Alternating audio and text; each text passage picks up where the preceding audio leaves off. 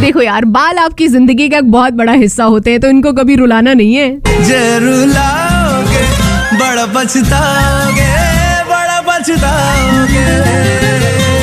इसीलिए बालों का खास ख्याल रखो। रेडियो वाले one zero six point three पर सिमरने थोड़े नाल। सत श्री अकाल। लाइफ मस्त है मेरी जान। इन एसोसिएशन विद होम जाराज वी कंप्लीट योर होम जब भी हम यू नो गल्फ में आते हैं तो सबकी एक बात तो ज़रूर रहती है। अरे यार बाल बड़े झड़ते हैं यार। Health and beauty. Secrets with Simran.